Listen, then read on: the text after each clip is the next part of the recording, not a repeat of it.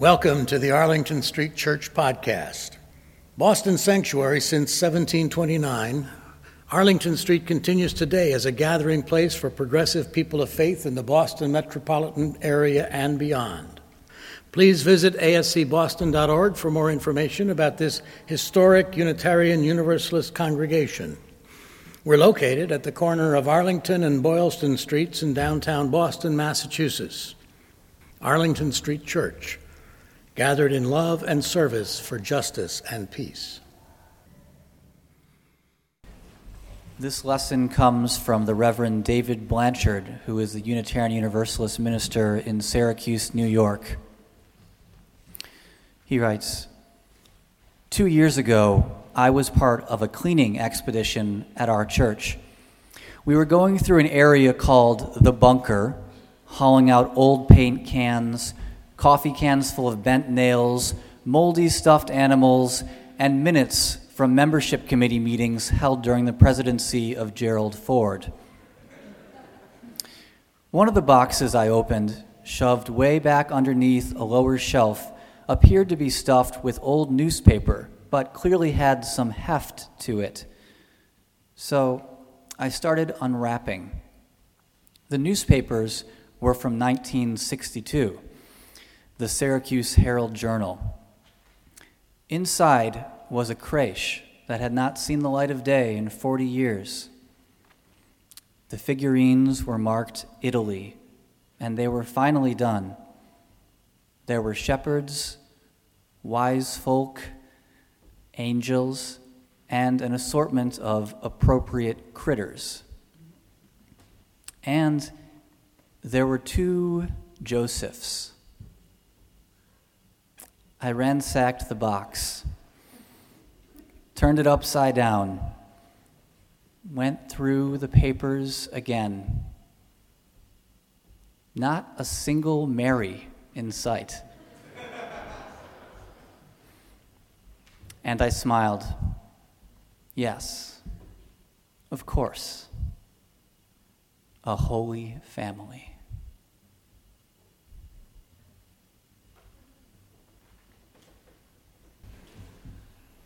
A lesson in interfaith dialogue The Christians and the Pagans by Dar Williams.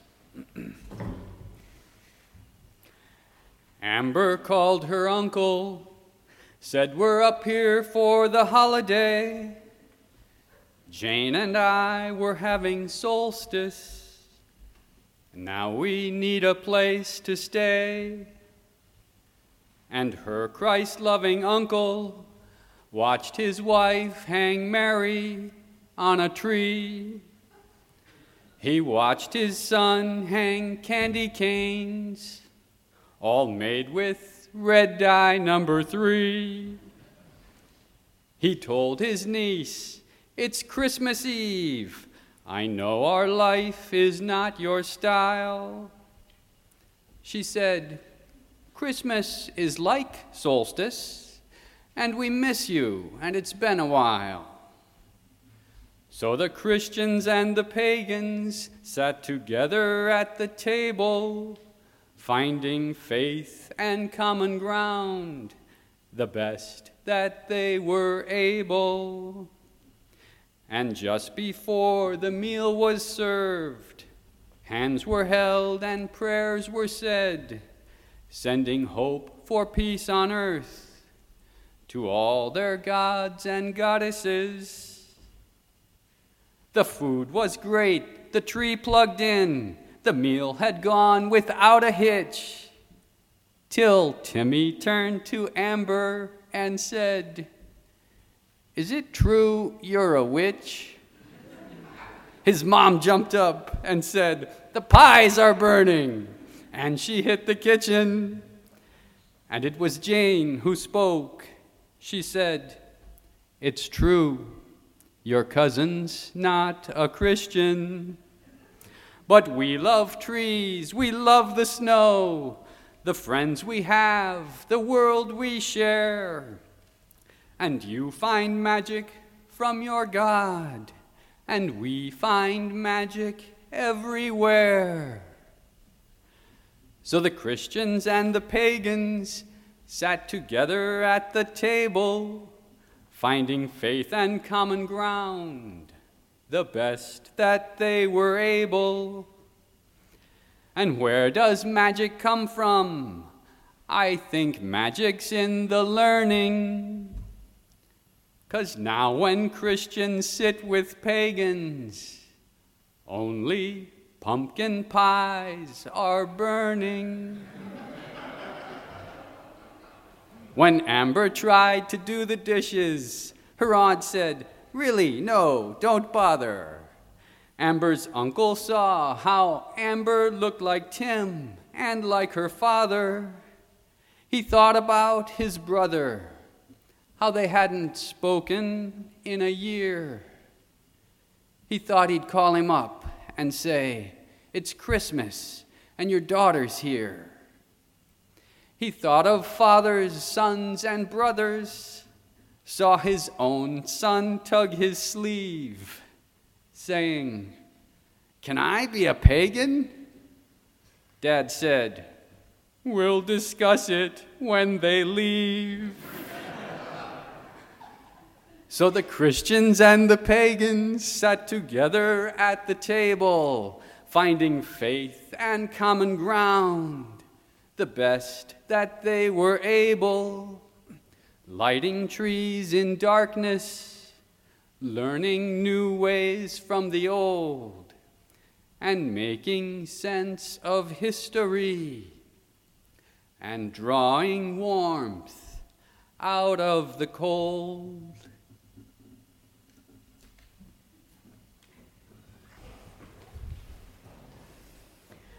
Our next lesson a poem from one of the greatest of American contemporary poets, Dr. Maya Angelou. Amazing piece, a Christmas poem. Thunder rumbles in the mountain passes, and lightning rattles the eaves of our houses. Flood waters await in our avenues. Snow falls upon snow, falls upon snow to avalanche over unprotected villages. The sky slips low and gray and threatening. We question ourselves. What have we done to so affront nature? we interrogate and worry God Are you there? Are you there really? Does the covenant you made with us still hold? Into this climate of fear and apprehension, Christmas enters, streaming lights of joy, ringing bells of hope, and singing carols of forgiveness high up in the bright air the world is encouraged to come away from rancor, come the way of friendship. It is the glad season. Thunder ebbs to silence, and lightning sleeps quietly in the corner. Floodwaters recede into memory. Snow becomes a yielding cushion to aid us as we make our way to higher ground. Hope is born again in the faces of children. It rises on the shoulders of our aged as they walk into their sunsets. Hope spreads around the earth, brightening all things, even hate, which crouches breeding in dark corridors. In our joy, we think we hear a whisper at first it is too soft, then only half heard. We listen carefully as it gathers strength. We hear a sweetness. The word is peace. It is loud now, louder than the explosion of bombs. We tremble at the sound. We are thrilled by its presence. It is what we have hungered for, not just the absence of war, but true peace, a harmony of spirit, a comfort of courtesies, security for our beloveds, and their beloveds. We clap hands and welcome the peace of Christmas. We beckon this good season to wait a while with us. We, Baptist and Buddhist, Methodist and Muslim, say, Come, peace. Come and fill us and our world with your majesty. We, the Jew and the Jainist, the Catholic and the Confucian, implore you to stay a while with us. Stay a while with us so we may learn by your shimmering light how to look beyond complexion and see community. It is Christmas time, a halting of hate time. On this platform of peace, we can create a language to translate ourselves to ourselves and to each other. At this holy instant, we celebrate the birth of Jesus Christ into the great religions of the world. We jubilate the precious advent of trust. We shout with glorious tongues the coming of hope. All the earth's tribes loosen their voices to celebrate the promise of peace. We, angels and mortals, believers and non believers, look heavenward and speak the word aloud peace. We look at our world and speak the world word aloud peace. We look at each other and then into ourselves, and we say, without shyness or apology or hesitation, Peace, my brother. Peace, my sister. Peace, my soul.